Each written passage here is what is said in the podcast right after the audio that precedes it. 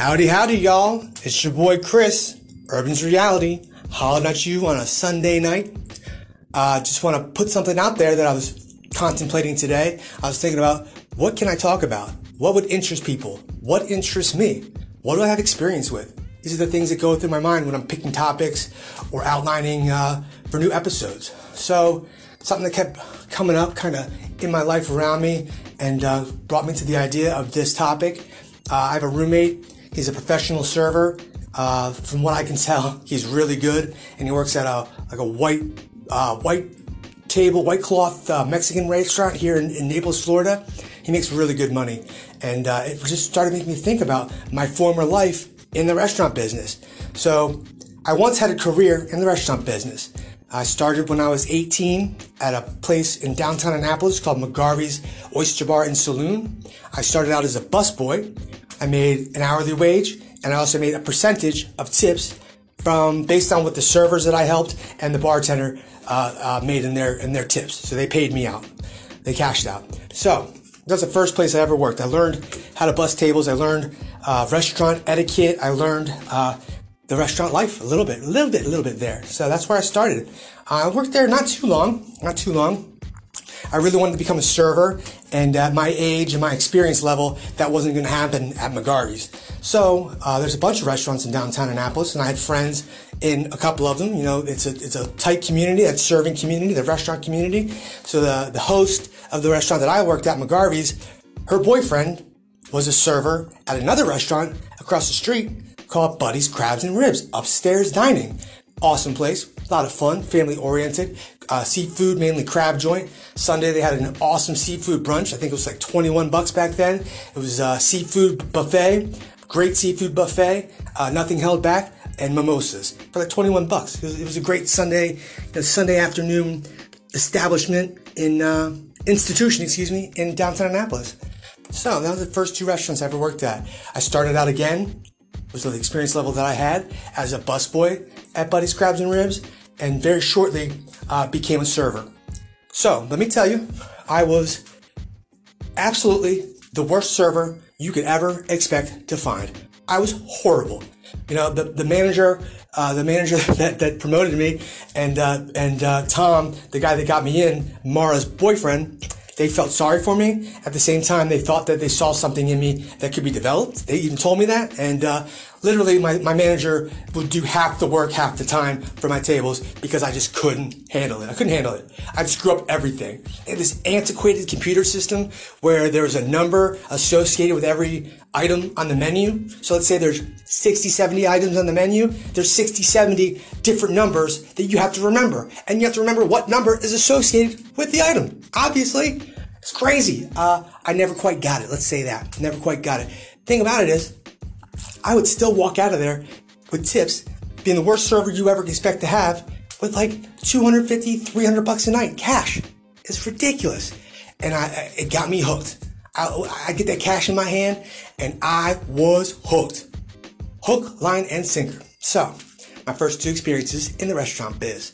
Um, you know, wind the, wind the clock forward. I worked at a few different restaurants here and there in different parts of uh, the state of Maryland. And uh, I ended up moving from Delaware, uh, excuse me, from Maryland to Delaware. Uh, I got into a relationship and moved to Delaware to be with them. And it was a small town in Delaware called Middletown, and it was just becoming developed at the time. It's like, well, it's in two thousand four at the time. And uh, the only chain sit-down restaurant there at the time was Ruby Tuesdays. So what did I do? I went and got a job at Ruby Tuesdays. I got hired. I had experience at that point. I was good, much better than I'd been in the past. And I got a job there, you know, first day I was there. Maybe I was in, I was living there maybe a week and I got hired there. I'm really good. I've actually, and this is not knock on wood, knock on wood, let's not jinx it now. I have been hired for every single job I've ever acquired the interview for. So I haven't gotten called back for the interview after my application every time, but every time I got an interview, I've gotten that job. So we're like talking twenty interviews, twenty jobs, one hundred percent, one hundred percent accuracy. I'm good like that. I can sell myself. We'll put that, put it that way. Anyway, so Ruby Tuesdays. Uh, you know, chain, bar and grill, you know, kind of a burger joint. Now, now they're trying to do the more upscale burger joint with it. But, you know, it was, it was, it was really cool. I worked there for almost four and a half years, five years. Again, started out as a server, uh, made it onto the bar. It's the first time I ever made it behind the bar in a restaurant. Uh, I had a, I had a manager there, uh, Terry Donahue. And uh, she had a thing for me. She always said, she always said, man, this is sexual harassment, but I didn't care because I love the attention. I want to know what you look like in leather chaps, crotchless leather chaps, boy. I, I don't know what I do. She's a white lady from Jersey, but she she she wanted me in black leather crotchless chaps, or straps, whatever it's called, the, the, the cowboys wear. So I don't know. It was kind of hot, kind of hot. But uh, behind the bar, I learned that for the first time. Ruby's has a specific way to make every drink. So it wasn't really, really bartending. Like, I just had to learn the recipes, which was cool. But I learned how to, you know, entertain guests at the same time as doing service bar and uh, making drinks and keeping the bar clean. So I got the bar basics, and it was great. I was good at it. It was fun. And uh, I also cooked there.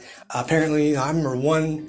One summer, Mitzi Reese, the general manager, apparently somebody was giving cooks uh, drinks from the bar, and, and I won't say their name, and she is no joke, Mitzi don't play, Mitzi don't play.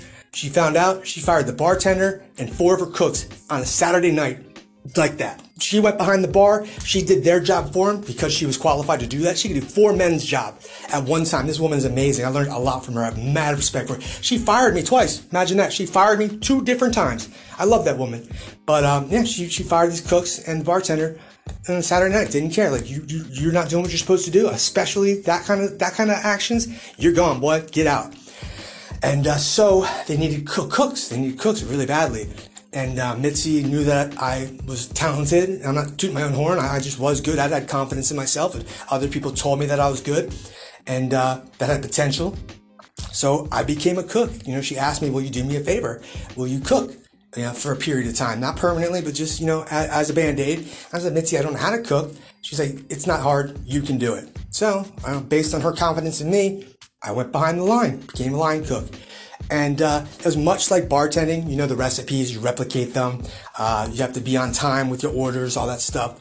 But it was fun. You know, I, I cooked at home, but um, it's different than line cooking. I was never, I mean, nowhere near what you would call a chef or even a sous chef. I was just a replicator of recipes in a timely manner. It was fun. It was good. Not as, not as much as the front of house, but uh, for instance, that summer, the air conditioner broke in one area of the entire restaurant, the kitchen. So we'd keep the back door open with a fan, but it was literally between ninety and ninety-five degrees at all times, the entire time you're cooking in front of a one hundred fifty, you know, two hundred degree uh, grill or uh, or burner. It was insane. It was it was, it was brutal. But uh, you know, you got to save costs somewhere, and the cooks are it. So that was fun. You know, Mitzi's smart. She knows what she's doing. We we dealt with it. We got hard. But um, yeah, that was a lot of fun. Ruby Tuesdays. They ended up I ended up becoming a, a an N S O, a new store opener. I would go around to new stores. They would, they would make, I would travel to new stores, uh, in Pennsylvania mainly. And when they would open the new store, we'd go as a team, uh, manage, uh, excuse me, an N S O opening team. And we would, uh, the managers of that store would hire their own employees, but they would hire entirely too many. They'd hire, like, let's say two hundred employees when they only needed one hundred max to run that place when it was up and going. So we went there and uh, trained the people that, that the management team from that store hired themselves for their store. And we would train the teams, and uh, we would weed them out. You know, we would work them to, to see how they would respond. And if you didn't have it, we had another one hundred people. Bye-bye, you gotta go. It was hard to do that because, you, you know, you make an emotional connection with some of these people. They're people, you know, regardless of their ability, they're people. And we'd have to fire a lot of them. So you get kind of blunt, you know, blunt to it, numb to it. It gets easier. It gets easier the more you do it. It sucks, but it has to be done. You know, only the best. It was a lot of fun. Got paid good money. And all we did was, was what we enjoyed doing was, and we're good at during the day, and we literally party because we all had hotel rooms. We party all night, like, like the, de- like the Dickens. It was, it was good times. You know, when you're twenty-two, twenty-three, you can party all night and still go to work in the morning. Um, let's see. Uh, I wanted to become a manager. Uh, I remember, uh, the day that I was working at Ruby Tuesdays in Middletown. And uh, a manager that was there at the time, I can't even remember his name, maybe Brian or something. He was talking to us and blah, blah, blah. He's like, hey, well, hey, Chris, you know, how come you never thought about being a manager? I remember that day, and it went bing, bing, bing. I think I want to do that. I think I want to try. He thinks I can. I want to try. And, uh, you know, I, I went on my path to becoming a manager. It took a little while. I was uh, twenty-two, I guess, twenty, twenty-two when I started, when, he, when that statement was made to me. Young, doe-eyed, baby-faced, little skinny guy. I mean, I looked like I was seventeen when I was twenty-one. It was crazy. Um, you know, it's good now when I'm older. You know, I didn't catch up quite yet. So, but then it wasn't a help. It was nobody took me seriously. You know, no one took me seriously. They couldn't see me in a, uh, an authoritative uh, position, and uh, I, had to, I had to prove myself. And it took a long time. Ruby strung me along for quite a bit, but the fact that it took so long uh, meant that I got a really good set of ground rules and basic training in management. Became a shift leader. Uh, I was like twelve, fifteen hour at the time. Became a shift leader and uh, learned how to be a manager. Eventually, did not become a manager at Ruby Tuesdays. Uh, I'd been in some trouble in nineteen ninety-six, I believe, and uh, got some charges, marijuana charges, and they, I got probation for judgment, which means that as long as you can be good for a year. You get a year of probation. You get through that probation. Uh, it's scratched from your record. That's what's supposed to happen. Well, they gave me a background check when I was ready to become the manager. And when you know, it pops up. And uh, they pull. I was cooking. I was learning the, the another side of grill, the grill side of cooking in the kitchen. I was doing my cook, my kitchen training, since that was the area of the restaurant that I knew the least about. And um, I got pulled off the line. They said, you can't be a manager. You can't be a shift leader. You go back to serving or you don't work here anymore. And uh, I, I was in limbo for quite a while, maybe a year, not knowing what I was going to do with my life. I stayed there. I, I, I continued to bartend and uh, serve there. But every day kind of rubbed in my face that these people, you know, didn't want me. I was not good enough. I could never be a manager. And that had been my goal for however long. And uh, so I was pretty crushed and I, I was I was lost for a little while, about a year. And I got over it. And uh, long story short, I became a manager at two different restaurants, uh, was mildly successful. And uh, uh, that was my career in the restaurant business. Um, uh, I'm going to tell you one thing. I've heard it happening to multiple people, multiple servers. It's not, an, it's not a unique thing. Actually, this friend of mine uh, currently, he's just kind of getting in his foot in the, dipping his toe into the restaurant business. And uh, he wants to become a bar back. He's like thirty something, but he wants to become a bar back.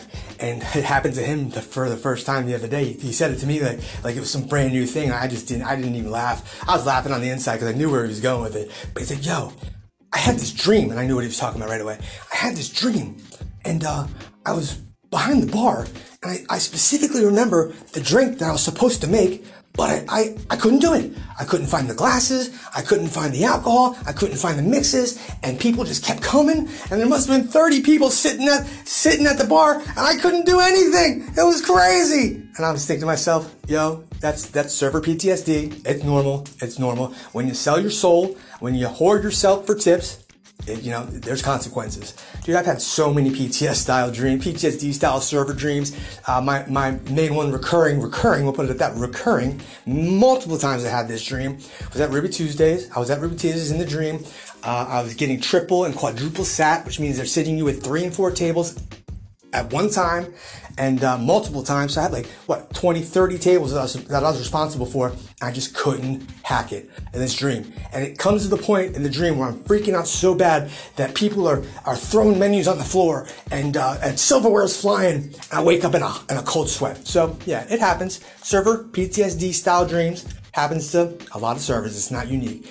Uh, well, that was my experience in the restaurant biz. I hope you guys uh, had a good time listening to my stories. There's more where that came from. Holla at your boy.